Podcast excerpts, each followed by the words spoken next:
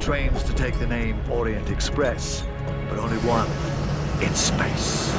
Good morning, everyone. Your goal is to ascertain the foretold's true nature. I know exactly what this sounds like. Isn't this exciting? It's immortal, unstoppable, unkillable. Can we get a new expert? Those that bear the foretold stare have 66 seconds to live. Stop the clock.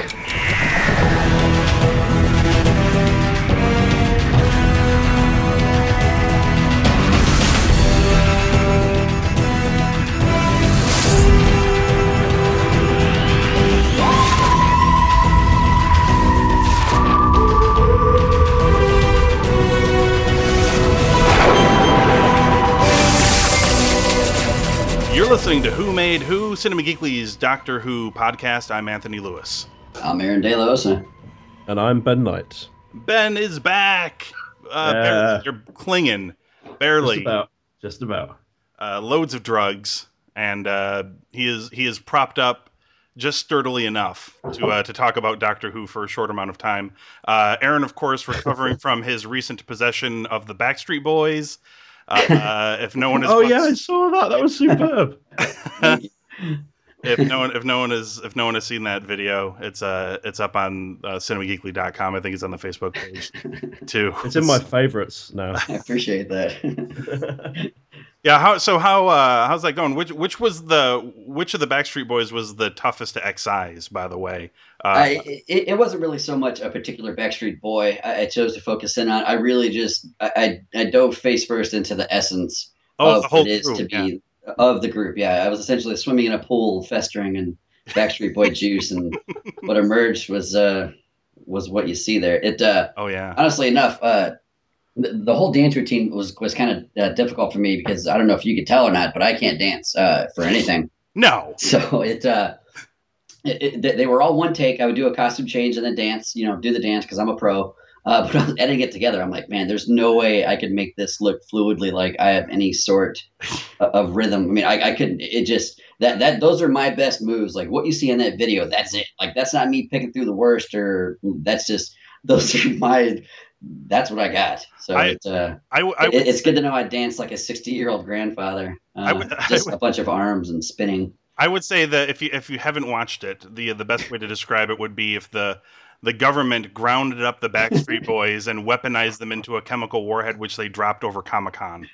right. Uh, it would be the best description of what happened in that video. I'm gonna have to change uh, the the tags or the description of the video to reflect those very words. I love that. Um, so uh, we're here to talk about Doctor Who eventually, Series Eight, Episode Eight, uh, Mummy on the Orient Express. But uh, Glenn, you weren't uh, not Glenn. I'm I'm so used to it being Glenn. Ben, which rhymes with Hi. Glenn, so close Yeah. enough. Um, you were not here to talk about Kill the Moon, so I wanted to get your thoughts real quick on that episode before we dive into the new one. Okay. Um, what do you want to know? Uh, just you know, general thoughts. If there's anything that you enjoyed, disliked, what you what you uh, score because we got to keep the scorecards in order. yeah. Um, I, I have to say, I was kind of excited about it in the build up to it. Uh, I'd, I'd read quite a bit about that one, which I've been trying to avoid doing before the episodes. Mhm. Um, and I think it was well executed. I think it, it felt a little bit light on content, but maybe that was necessary after the sort of attempts to be too clever in the previous episode. And I, I don't know. I, I actually thought it, I thought it was I thought it was a nice romp. Um, and people talking about it being a sort of slight turning point in this series, I, I can see what they mean. Um, And uh, I, I thought it was good. I, I, I'm I'm going to be brutal because uh, I've now I'm now assessing it against the standard of this week's episode, which is a different league altogether. Oh, I'm going to say a three and a half for last week. Okay. Um, I think that's pretty close to what we gave it uh, as well. Yeah. Uh, we were, uh, I mean, it definitely felt like it was going to be a turning point. Uh, I mean, we were, uh, especially the way that they uh, they built this episode, the end of the last episode. Uh, if you, if you, if anyone's listened to it, uh, Aaron talked about the thing that just felt like it was out of left field to us was the uh, the infamous Clara Doctor breakup scene. I think that people are calling it. Uh, and how it just felt really strange how it sort of went from I, what was the term we used, Aaron? Uh, went from uh, zero to fuck you, I believe. Yeah, I was think that's what we said. uh, like you know that that actually triggered one of my most major coughing fits last week. Was listening to the show and hearing that. Oh, Sorry. so many apologies, but yeah, I mean, but that's what it felt like. It seemed like everything was okay, and then it was like, uh, "Go away, never come back. And I don't want to see you ever again." Uh, and then they they really played this up because in the preview for uh, the episode we were about to discuss, "Mummy on the Orient Express," I believe they did not show a single clip of Clara in the episode, one. leading everybody to believe that this was indeed the split.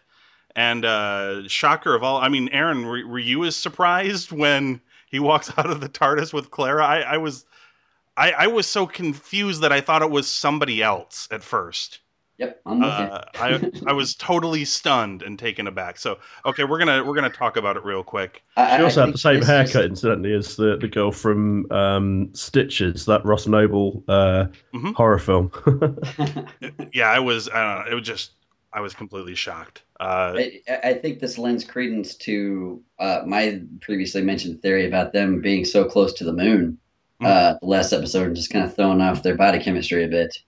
I Mm. really think that this is like her appearing in this episode kind of lends credence to that. Um, so we, we get a okay. So the episode kicks off with a a bit of a um, a a different intro than we're used to because this is just kind of setting up uh, the the bad guy for the movie, right? We've got uh, an old woman on a train, uh, and she sees a mummy, and we've got a we've got a nice little handy uh, shot clock down in the corner as well, counting counting down to uh, Like 24. uh, yes, eventually counting. or, or South Park of the movie. oh, That's the other direction. Sorry, that's counting up. Sorry. We've got uh so the the mummy who by the way in the episode is maybe they maybe they mentioned the word mummy once or twice but um it, I'm I'm sure for copyright purposes they don't call him the mummy. Uh he's called I believe the foretold, right? Is the name of this creature. Yeah. I Uh, believe the doctor asked whether he was a mummy. right. He does. He, he got it Hmm. in this time. Another little uh, nice throwback moment. He does own it, and it's so it's so nice as well. Um, but yeah, the, the what the idea is uh, once you've seen the foretold, you have 66 seconds to live. Uh, it's going to kill you. Nothing can can stop it. Right. Um, so they this old lady dies, and then they do this great reveal shot of the train that they're on. Uh, of course, it's not much of a reveal because if you'd watched the preview from last week's episode, you already know that it's a train in space. Uh, but they do a nice reveal shot anyway. Uh, and then that leads us directly into the the most shocking part of the entire episode for me was Clara showing up with the doctor, and uh, for the first couple of minutes, I was highly confused as to what was going on. But I think it's kind of, uh, I think they kind uh, kind of quickly get it out of the way of. Um, she was really, really, really upset at him for a time, and uh, they've they've patched things up, but just for this, like they decided uh, maybe it is time to call it quits. This is like the uh, like their farewell tour, right? They're gonna, final hurrah, I think Yeah, she called it. yeah. right. They're gonna go on one last adventure together, um, which I don't know how she could have expected it to go good. I mean, maybe there's a bunch of adventures they go on that are that are just fine without any problems, and we just never see them on television. Uh, but from our perspective, anytime she ever does anything with this guy, uh, bad things are going to happen. Uh, so I don't know exactly what she was expecting here, but this uh, this was supposed to be um, uh, the last hurrah. I, I do like how uh, very very very far into the future uh, we are still getting really uh, really tasteful jazz covers of Queen songs. Uh, that's always a plus. That shit's eternal, man. Sure. Uh, the um uh, and, and you know uh the I, I think the idea here is that this is supposed to be um at least from Clara's perspective right is that this is supposed to be uh like a nice uh, essentially like a final really nice dinner before a couple breaks up that sort of thing where it's like an amicable split uh but uh, we quickly find out that that's not the case uh whatsoever um uh, things start going awry when it's not it's not just this old lady who's dying, but uh, in fact, lots of people are dying uh, at the hands of this creature. And um, I, I think it, I think the while the reveal does not come until later, the doctor kind of knows early on that, uh, or we kind of get the sense that you know he he knew what he was walking into in the situation. Of course, there's a big reveal later on that states that obviously yes he did this was his whole reason for being here is he knew this was uh, happening, and uh, his presence was requested here. Um, I think we should do the uh, try to get a get as much out of the plot, uh, push the plot to the side as much as possible for the sake of actually discussing the episode. Um, so we should. I, I don't want to spend too much time uh, discussing the intricacies. If we want to go into that, uh, we can do it when we're uh, discussing the episode. But um, kind of long story short here, what we what we learn is that uh, the train isn't exactly uh, a train. It's a it's like a science station, and uh, all most of the people on the train are either there for the purposes of being fed to the foretold, or they are elite scientist type folk who are there to study it and find out what it is, who it is, how they can stop it, if they can capture it, uh, that sort of thing. Um, and uh, it is all being helmed by uh, presumably uh, a computer program, but it, it, might not necessarily be a computer program. It could be somebody uh, controlling it from from afar. Uh, but Gus and Gus is a dick to people. Aaron, I don't know if you've. Uh, I don't know if you're paying close attention. Gus, to this. man. he, he is a he is the jerkiest computer program I think I've ever seen. There, there's a really great scene where uh, somebody is killed right in front of them, and he's like, you know, grief counseling is available or whatever. He's like, but on the other hand, uh, I'm sure you've all gathered uh, a lot of information, so way to go, team. Yeah, right. I was like expecting to, you know, push out some like champagne or some donuts or some some celebratory music would play or something like that. Just um, shoots out like a used Kleenex for them to share for their tears. sure. uh, the um, uh, and the doctor kind of also uh, befriends the uh, the uh, the engineer of the train as well. Um, the uh, in the in the meantime, of course, uh, the foretold is is wreaking havoc while they're trying to collect data about all of this. They eventually kind of surmise that there's a pattern to all of this, right? That it's seeking out the uh, the weakest people in the bunch, e- even if you not just like uh, wounds or, or defects, but even something as uh, as simple as like a, a mental issue or something like that. It, it, it finds those people first and uh, and uh, takes them down. So it's kind of uh, going from the bottom up in who it's attacking. Um, the uh, so once uh, once all this happens, they like they find a way to um, they I guess they introduced like um, device where they would trap the foretold if they ever could trap it, but they never end up uh, doing that. Uh, in That's fact, kind of left hanging a bit, isn't it? That it is, yeah. Um, because it seemed to me, in fact, it seemed to me the obvious direction they were going to go in is the, uh, um, was it the uh, the I, I can't remember if she was the daughter or the granddaughter. Who was the Ma-? Uh, sorry, da- Daisy. Daisy. Um, she was the daughter of the the first victim. right? Um, I, I always just assumed that uh, the ending was going to be because once they determined that she was going to be the next target, uh, that they were just going to, you know, use her because they could not stop this thing no matter what. That people tried shooting at it. Uh, it literally passed right through the doctor. It had, um, you know, there was there was there, there was no effect. Uh, that anyone could have on it. So I, I just assumed that they were going, and since she was trapped in that room with the sarcophagus, I just figured they would uh, use her as bait. Like she would stand in the sarcophagus, and then when the thing went to kill her, they they, they would close it, trapping it in there. Uh, which seems really grim, but for this show, the way it's been going, it seems like it would fit in line for the most part. So that's where I thought it was going, but that's not what happened. They eventually got, um, I think, according to Wikipedia here, it's Maisie. I think. I was about to say, I think it's Maisie, and I think it's. Uh, come to think of it, I think it's actually granddaughter. Yes. I was just yes. looking something up on uh, on the internet. Yeah, it's granddaughter, definitely. Okay. Um, From, from the marvelous Janet Henfrey, Mrs. Mrs. Pitt, I think her name was, wasn't it? Yes. Um, and they um, so they get they get and Maisie and Clara are trapped in this room with sarcophagus, and they get them out. And uh, the doctor ingeniously decides that he's basically the only one who can who can deal with this, right? So he kind of gets her to focus all of her anxieties and problems and fears onto the scanner, which he then injects himself with, uh, and that draws the attention of the foretold to him, who is basically doing all of the all of the exams. So far, nobody's been able to to provide quite enough detail, uh, but he's taken what everyone else has given him and is using his own uh, using his own, uh, I guess, his own observations uh, to come to the determination that uh, perhaps this is a a very old soldier. And again, we've we've brought this the soldier thing has come up an awful lot this uh, in this series, and uh, one of the legends of the foretold was that there is a uh, there is perhaps a word that gets it to stop or a phrase or something along those lines, and uh, the foretold is right about to grab the doctor's head in his hands to kill him.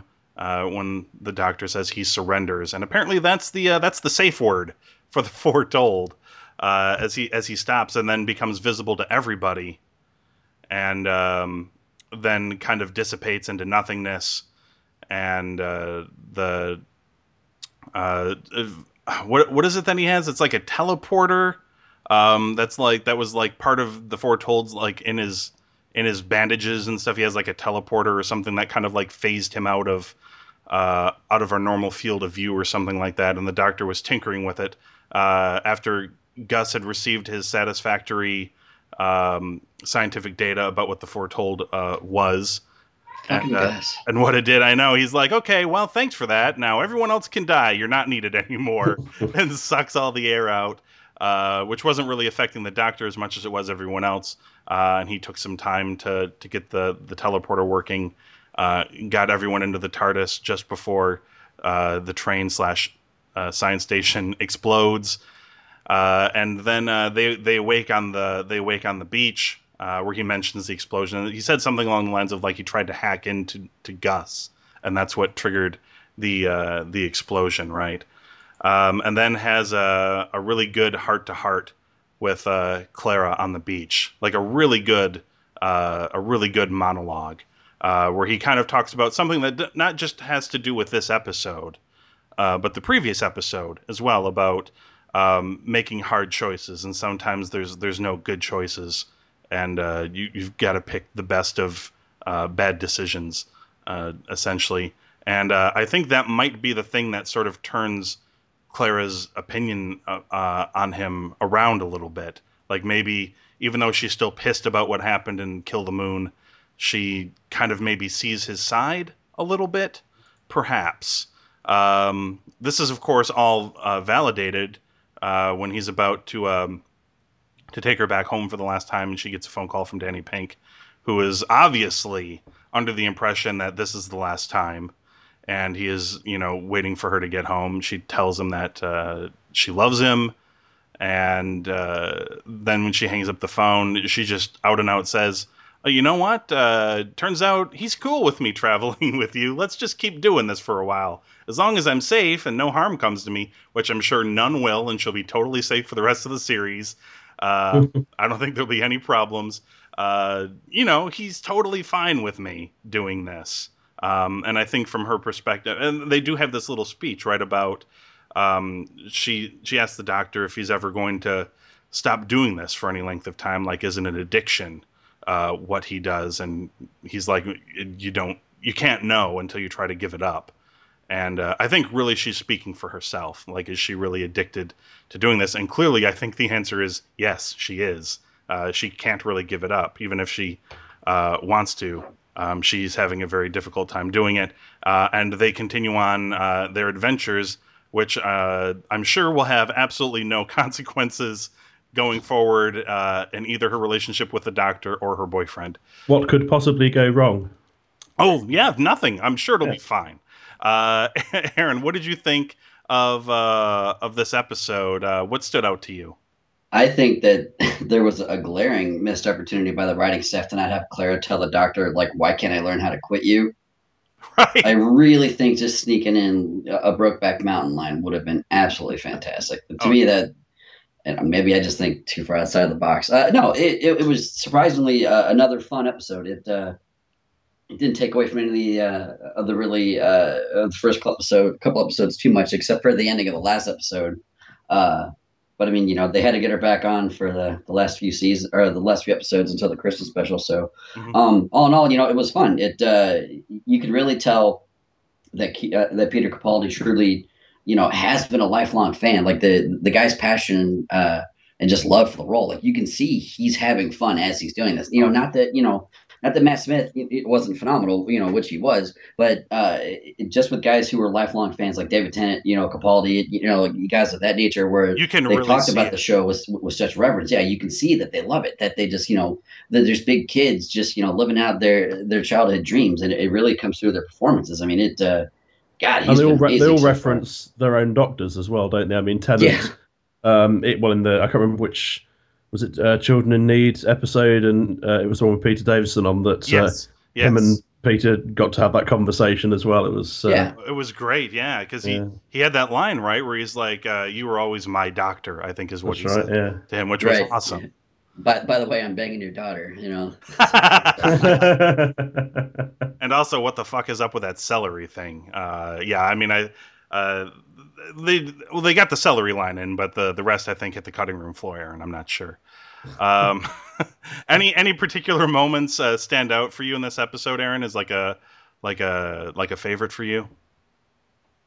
I, I- think all the callbacks to all the previous episodes. I mean, it's always fun when they give other nods to other doctors and, and other runs, like the Jelly Baby things. I mean, the the "Are you my mummy?" and as you know, we were talking about the the, the Tom the Tom Baker impression. I mean, uh, it, it it's just fun. It was a really nice, fun episode to sit down and watch and enjoy it. Uh, but those couple highlights really stuck out, and also the, the practical effects that you know they've been doing this season again Oh, have just been yeah. great. I mean, the the mummy was awesome looking. I mean, it uh, Absolutely. just, just so well done. I mean, just you know, hands off to these guys, man. They're really uh, stepping up to the plate this season.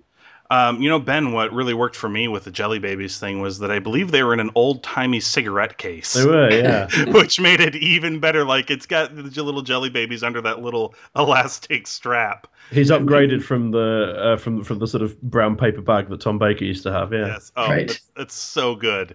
Um, what were your what were your favorite uh, standouts in this episode? Well, uh, it's it's like Aaron says. I mean, there are so many. This was. It wasn't just um, sort of Moffat references. You know, I mean, there were a few. There was the the thing about um, you know the reference of the the previous phone call to the TARDIS, which I think goes back to it's only last series that wasn't it the Mhm. thing about the Orient Express. Um, but yeah, you've, you've obviously got the Tom Baker impression was just superb. Um, Are You My Mummy was uh, one of those great moments where I always feels a bit like Lois from Family Guy. You know that episode Yes. where they say she said I can't remember what the film is, but they say the name of the film, and she goes, "Oh, she said it." right? Um, Isn't that definitely one uh, of those moments. What, didn't they also reference it in a in a Matt Smith episode as well? I want to say. I thought maybe they Yes. had. I, Yeah, I think there Tennant was, did yeah. it too, didn't he? Uh, Oh, quite perhaps, yeah. Like it's really come up an awful lot. Like that's It was a great. I mean, that was just an awesome uh, episode, though, wasn't it? Or It- double it- episode, I think it was. it was indeed, yeah. Uh, Uh, lots of lots of previous Doctor Who um, uh, actors as well in this one. I mean, they, they seem to have, you know, just flipped through the old uh, uh, the old uh, Rolodex of people who've been in the last sort of few years. Indeed. See, now I, I had wondered that. I mean, because obviously I'm not as as well versed on like uh, people who have been in like some of the older series and stuff. But I saw a train full of just a lot of elderly people, and I'm like, I bet there's a lot of alumni. In Well, there. the, the main one, um, I suppose, is Janet Henfrey. So that's the uh, that's Mrs. Pitt, the woman who dies at the Mhm. uh, at the start of it. She now, it was. I'm going. I'm, this, I'm going to get this wrong. She was in. It was um, Sylvester McCoy episode. I want to say it was one of the the multiple episodes, Mhm. Um, and it was something to do. Uh, something to do with witches or something. I can't quite remember off the top of my head. I should probably look this stuff up before I do the show. um, but yeah, she was in something like that. uh, um, like the Fenric episode, I want to say maybe something. yes, Like something like that, certainly. Okay. Yeah. Um, I believe I've seen that one. I think I believe I've seen that particular serial, but it's it's been a while since I've seen it. So it was quite a good one. In fact, thinking about it, if it's the one I'm thinking of, it's another good example of Sylvester McCoy episodes that was seriously underrated. It was actually a really good episode, if it's the one I'm thinking of. Um, Professor Moorhouse uh, in, in this, uh, Christopher Villiers was also in another one. Um, duh, duh, duh. Oh, come on, someone. Um, uh, the King's Demons, I want to say. I was gonna say no help for a drowning man over here. Uh, Yeah, I was about to say cheers for this, guys. Uh, that's a Peter Davison one, um, right. which was uh, wasn't that something to do with? I think that was something to do with. Um, oh God, what was it to do with? Again, I, I one of these days I'll this stuff. I, I'm ill. Um, You got a foggy head as well. yeah, yeah. so it- it's it's fair. a, it's a it's a sort of British history type one. I can't remember quite what it was.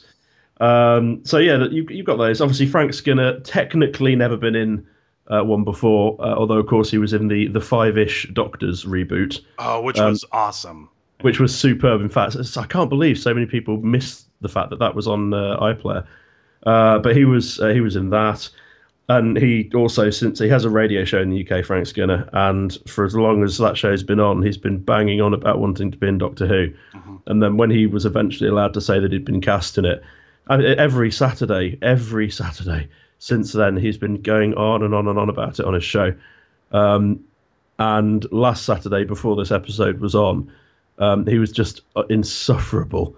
Every other thing was about being in Doctor Who this week. Um, I have to say, his performance was just about adequate, maybe. Don't know. Um, the, the director did say something quite. faint praise, but yes. Yeah, I think just the- about just about adequate might, might be the the best worst thing I've ever heard. well, do you disagree? Uh, no, Yeah, it was. You know, all right, fair enough. Um, the director, he did Like, say, he did okay, say something. Yeah, uh, on the on the on his radio show. I mean, he's, he's fairly you know self-effacing anyway. Frank Skinner, but on his uh, radio show last week, he was saying the director of this episode um, sort of pulled him aside at one point and said, "The thing is, Frank, just you know, one thing I've noticed is that when you're not speaking and your mouth's closed, you look heroic. When you're not speaking and your mouth's open, you look gormless. So just oh you know." god, See what you can do with that going forward.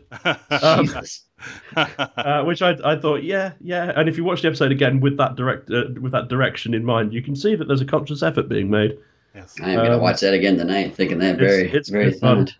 But this is a Jamie Mathieson episode as well, which um, I, I'm quite pleased. He's done bits and bobs for Doctor Who before, um, but he's uh, he's getting a TV show. I don't know, I don't know what you guys are like on French um, comic books over there, but there's uh, the Not uh, overly metal. so, but Right, the, the, the Metal Hurlant series, um, which is something that he writes, or sorry, has been writing for.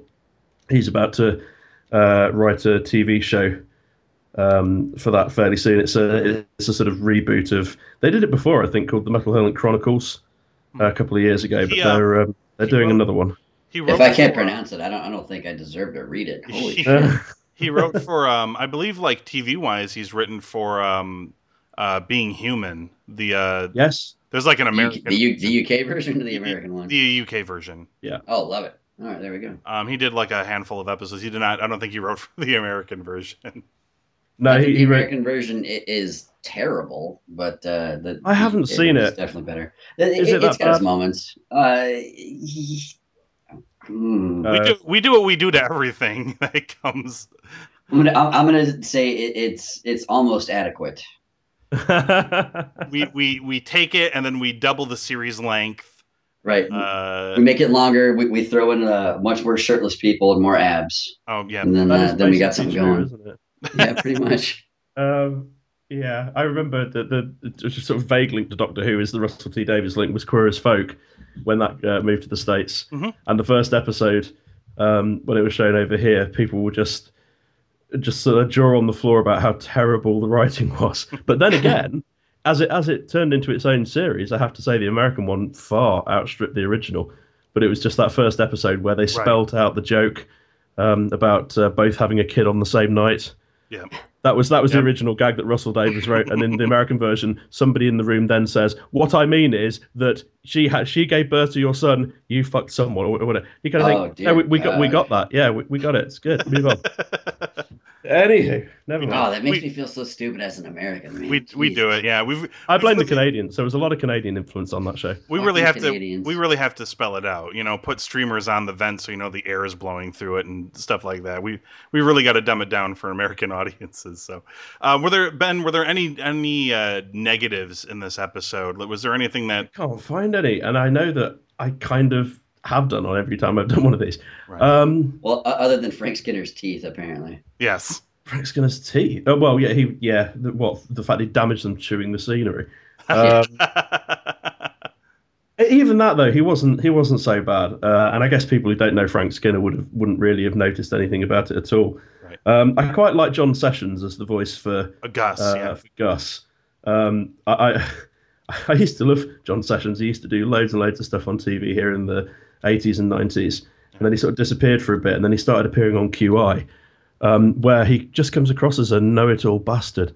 Um, I mean, that's So how I- Gus sounds for sure. Yeah. Need to know sh- well, I, I quite like I quite like the sound. You know, Gus is is just equally unlikable as I'm afraid I now view John Sessions to be. But that worked for me.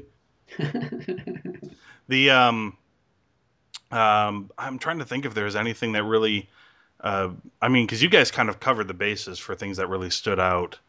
Um, you know, we we already talked about the uh, uh, the you know the the mummy reference and I mean, I mean everything else the Tom Baker impression everything um, but yeah this was uh, for me like what ultimately was kind of gravy for everything else was when Clara appeared and I'm like none of this makes any sense and I felt so lost for a moment and uh, I'm like they're gonna need some sort of kind of clever explanation and they didn't really go for a clever explanation but at least it was it was decent enough to kind of cover for what felt like a really rushed uh, emotional breakdown in the previous episode, and uh, the fact that they addressed it because it felt for a moment they weren't going to address it at all.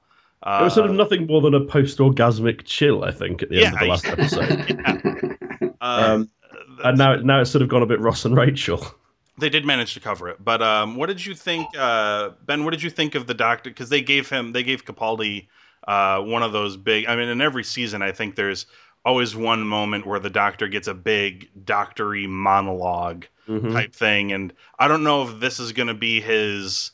Uh, you know, I don't know if this is going to be his his monologue for this, but it certainly felt like it. It's the closest thing we've got to it On the beach. this season, yeah, where he has he has heart to heart with Clara. Uh, what, what did you think? For me, because for me, I think that was the maybe the best overall scene in the show, like complete scene, not like a moment or anything. It was just like a it was the only story arch scene, I think, um, Yeah. because the the point I'm, I'm increasingly of the view that the point of this series is is morality um, Mhm. and and justification, because the whole the whole idea. I mean, when I raised crazy theory of the week a few weeks back with the whole um, Cyberman thing, Mhm. I'm still thinking actually that more and more I'm thinking that might be right. maybe especially because- since Moffat said that the the two parters at the end of the series is going to be a Cyberman story. So Well, and I right, didn't I missed realize that, right. on our Facebook uh, a few months ago when, when they were in pre-production stuff, we were posting pictures about possible spoilers and shit like that. There's a Yeah. goddamn picture of uh, of Missy and the Doctor with three Cybermen behind them. Like, Oh, yeah, how the yeah, fuck that did we was- miss that? It's and like, that was Jesus. months ago, and, But- that, and that was months ago. Yeah. But the Right. whole point about the about the theory was that this was some sort of effectively the Cybermen. The only reason that any of the Doctor's uh, opponents have uh, have been the the bad guys is because they don't have the moral high ground. And of course, here um, the people who Missy is collecting on the face of it are people who are already dead. Um, are people potentially that the Doctor might be responsible for the deaths of. Right. Um, and so the Doctor can't really complain when the Cybermen are choosing to um, uh, to to inhabit uh, or, or use perhaps those those corpses. So this whole sort of idea of morality and expendability um, and so on that that seems to be bubbling through every single episode, even an episode like this. Uh, and I think that scene on uh, what is rather unmistakably a beach in Vale of Glamorgan somewhere. Um, I think that scene is is clearly about um, a- a- about the morality of it and the justification, um, the needs of the many, etc. Hang on, Absolutely. be careful, going to careful, going to end up in Oh, Star Trek again. beautiful. Back off, back off, back off. Every Oh, week, every week this happens. Uh, I'm so glad you got that in. Yeah. um, I mean, and we've got uh, Moffat on record uh, multiple times, I think, saying that when he was a fan, uh, a kid growing up, Cybermen were always his favorite. And uh, much to, uh, according to him anyway, much to his surprise, he hasn't really done like a straight up and down, uh, you know, Cyberman episode. It's always they've kind of been in the in the background a little bit. Although I'm pretty sure Nightmare in Silver was. Uh, um, although maybe he did not write it or something like that. Um, but that was uh, that felt like a pretty straight up and down Cyberman episode to me. But um, th- it does feel like that's where they're heading. Like maybe this is some big arc to lead. Uh, clearly, it's leading to a two parter at the end of the series, uh, and Well- it's Cyberman related. So I mean, clearly this is some big arc leading to some sort of epic cyber Well- story.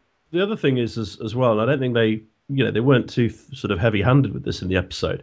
But we come back to Gus, the the disembodied consciousness that's conducting this experiment. Now, Gus wanted to know.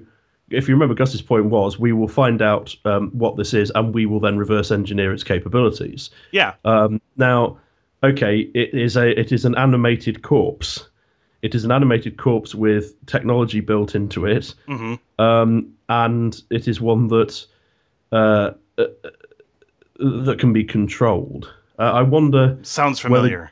Yeah, and I wonder whether Gus uh, has uh, has his own paymaster Oh, um, that might be connected somehow to this, because that's it's an awful coincidence otherwise. uh, Aaron, cyborg zombies. Yeah.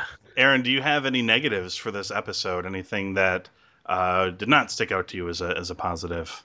Um, no, it, it uh, you know, I mean, I, I love this time of year anyway. You know, a, a- as evidenced by that dance scene from that video yesterday.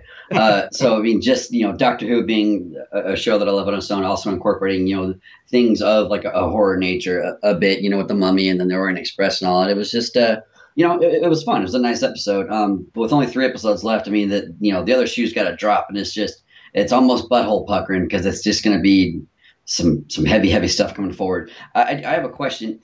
Does Danny's uh, personality seem to change week to week to you guys too, or is it just me?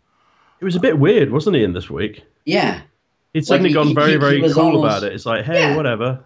yeah. He was just the, the cool guy. All of a sudden, he's like, "No, I get it." You know, not like last week where you know Right. he, he was Bit- ready bit to- abusive, to go to wasn't he? war. Yeah, it, it's Yeah. ridiculous. Like, I wonder, like, I I think don't know. What do you, what do you guys think? Um, well, for for me, and I, and I know we discussed this last week, where I was asking the question: Are they setting are they setting the stage for us to really hate this guy?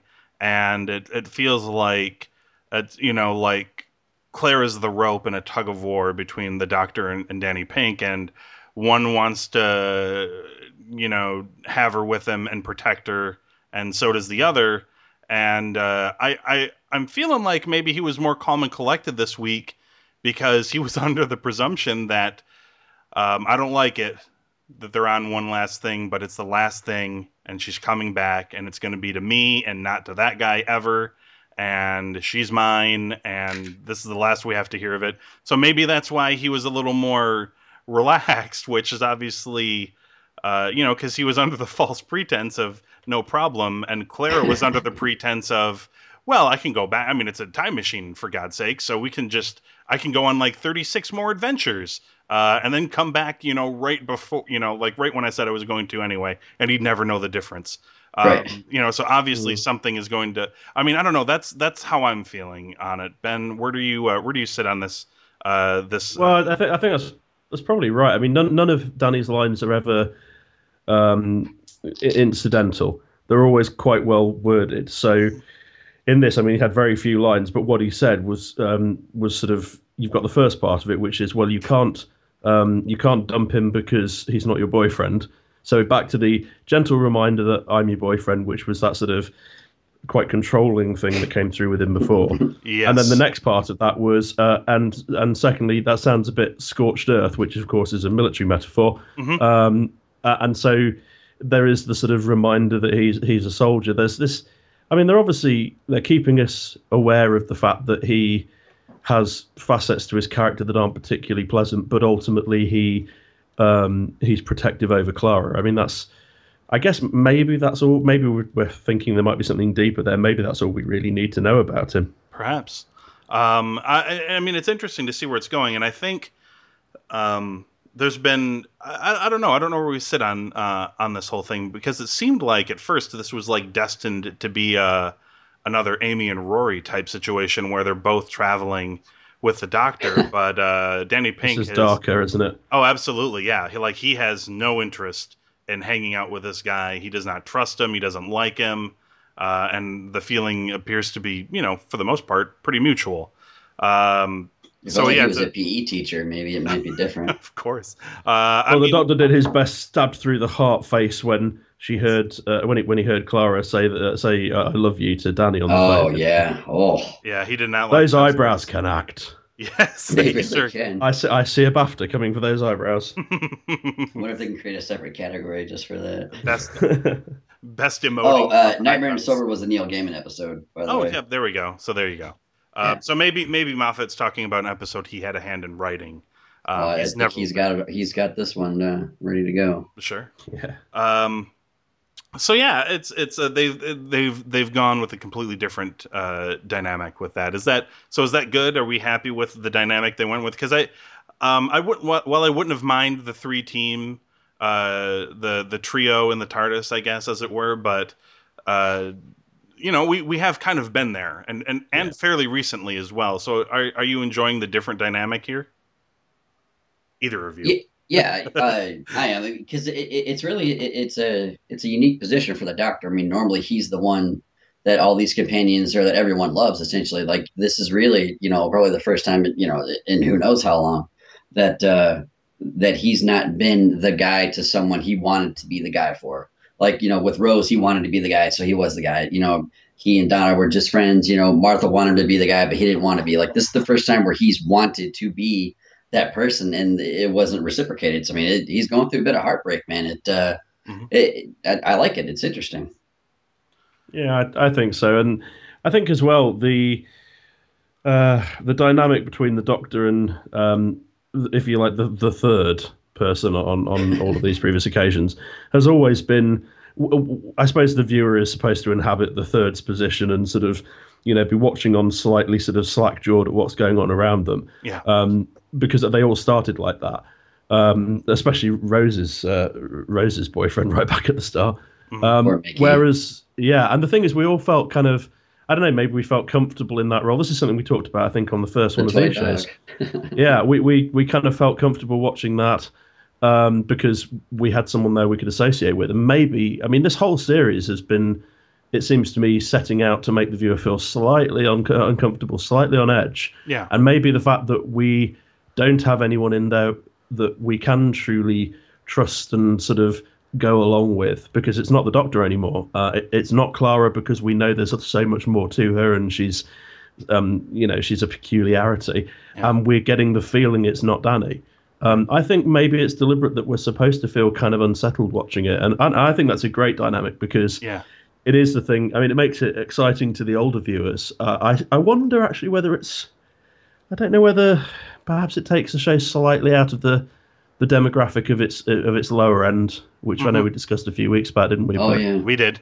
Um, but I, I, I, I still I, I think kids are capable of dealing with that. Oh, But sure. I do sure. think I think it's great. I think it's a good new direction. I don't like I don't like it when Moffat feels the necessity to overdo things. So I hope he doesn't, Right. you know, always have that as his theme. But it's a nice new direction. Right. I mean, and he's, uh, yeah, th- this season has definitely felt like uh, the as far as the main characters go, shades of gray is like the order uh, for everything. Like, there's no clear. Uh, I mean, you know, Matt Smith's Doctor had some faults, you know, here and there, but largely it's like clearly this man is the good guy and the hero, and uh, you know, Clara was very much also kind of set in that mold as well. But now, you know, uh, as you mentioned, it's it's hard to it's hard to tell exactly how you're supposed to feel about these characters from episode to episode. But that's that's good. It's not everything doesn't always have to be black and white. There's you know, uh, clearly the Doctor is out to do good, um, but how he gets there is obviously sometimes questionable. Uh, You know, and how he and how he behaves around everyone else as well. Um, his new personality and everything. It, it clearly uh, makes for uh, you know, like I, like I said, a shade a shade of gray. It's not quite uh, good or bad. Uh, and as you said, yeah, we're kind of on the edge. And the, the same thing about Danny Pink, who seemed at first like he was going to be the very likable, heroic type person, but you know that changed as well. And even uh, and even Clara has also uh, gone. Uh, you know, so I mean, there's I, I think there's still some people out there who think you know that think she's still uh, you know perfect, like she's molded as a like a, a supposed to be like a perfect person who always looks good and always is clean and But again, has I- the I think best that's- ideas and you know things like that. But That seems to be part of that same theme, though, is that much as um, there isn't a sort of black and white answer to each of these scenarios the Doctor and Clara find themselves in, Um, the the same thing is true of the characters. There's no in you know automatic good or bad. I, again, I think the whole thing chimes with the, it sort of resonates with this idea of morality, which which seems to be everywhere in this series. Um, okay, Ben. So score for Orient or Mummy on the Orient Express. Um, I am going to go with a vintage, old time, perhaps controversial. Why not? Because I usually am. Sure. Five glasses. Wow. Wow. Okay. This went old school. It did it well. I couldn't find a problem with it. There you go. Uh, for Ben, it's a, it's as perfect as a Doctor Who episode gets. Uh, Aaron, were you were you uh, were you sitting on this one? I I, I'm- got to keep the streak alive, man. I go with five also. Okay. Yay. I'm I'm gonna You're the bad guy now. I'm gonna br- I'm gonna I'm gonna break it and go Oh, with a son of a bitch. I'm gonna go with a very strong four and a half gummy babies. Oh, Very strong four and a half. Get splinters on your ass, why don't you? Very That's- strong. God. Look, I Oh. had some I had some nitpicky moments in this episode. Oh. Um, yeah, uh, oh, okay, And fine, listeners, fine, you'll be able fine. to see Anthony Lewis at the front row of a Comic Con sometime soon saying, Why was it in Series 8, Episode. I did not like the explanation of why they were together at all. So, I mean, maybe you can elaborate a little further. Is there some backstory? You know what? No, no, no. Uh, you, you guys, you guys convinced me. I, I think I'm going to go with the five. I'm very hesitant to always no, say no, five. fuck that. You you stick to your guns. You go for Yeah. one. and a I'm half. very don't, hesitant. don't let us peer You wear that badge. It's so hard though because it's two on one and one of you is British. It's it's just so difficult. I I'm- feel like his, five should almost count as six, be, just because he is British. right, right. So it's you know, so it, it kind of averages out to a five. Right. I think. Um, no, I'm I'm I'm gonna I'm gonna stick with it. It's a very very very strong episode, but um, I'm I'm I'm I'm I'm postponing my five because I feel like we're on the verge of a really a really fantastic episode, and I don't feel like this is the the best that this this series has to offer because it feels like it's really been uh, on an incline for the most part. I mean, you know, there were there were mo- like Kill the Moon kind of felt like a weaker episode compared to some of the others, but um, you know, for the most part, the series feels like it's been on an incline, like it's it's constantly going upwards, and um, I, I've you know, I'm I'm curious to see where the next episode goes because there's uh, from the clips they've released so far, it looks like there's a lot of things that are going to get played for comedy, but uh, usually when they show us clips like that, it usually means like here's here's your one moment of reprieve and everything else is terrible. Uh, so it uh, does look good. The next episode does look good. Yeah. no, indeed, it does. It does, Flatline. it does look fun. So uh, I'm totally looking forward to it. And and uh, if anything, Aaron, I think this will be an excuse to sell even more miniaturized TARDISes. Uh, if anything Ta- else, Tardai? I don't know. the Tardai, yes. um, it did. Uh, my when when my kids saw it, they're like, "Did they just use a toy in the episode? Like, is that just a toy?" And I'm like, "I'm hoping they built like a like a real wooden one. It's not like, you know, it, it's hard to tell because it looks so glossy." I don't know, Uh, man. I, I have a TARDIS trash can in my office that looks really close to that. I've got a TARDIS USB hub that looked quite similar to it as well. See? so it's hard. To, it's hard. It's hard to tell what they use. I, I want to believe that they they you know struck out with enough money to build like a, a you know like a small scale wooden uh, prop for this episode, but we shall we we shall see. Um, all right. So for Aaron De La and Ben Knight, I'm Anthony Lewis, and we'll be back next week talking Series Eight, Episode Nine, called Flatline.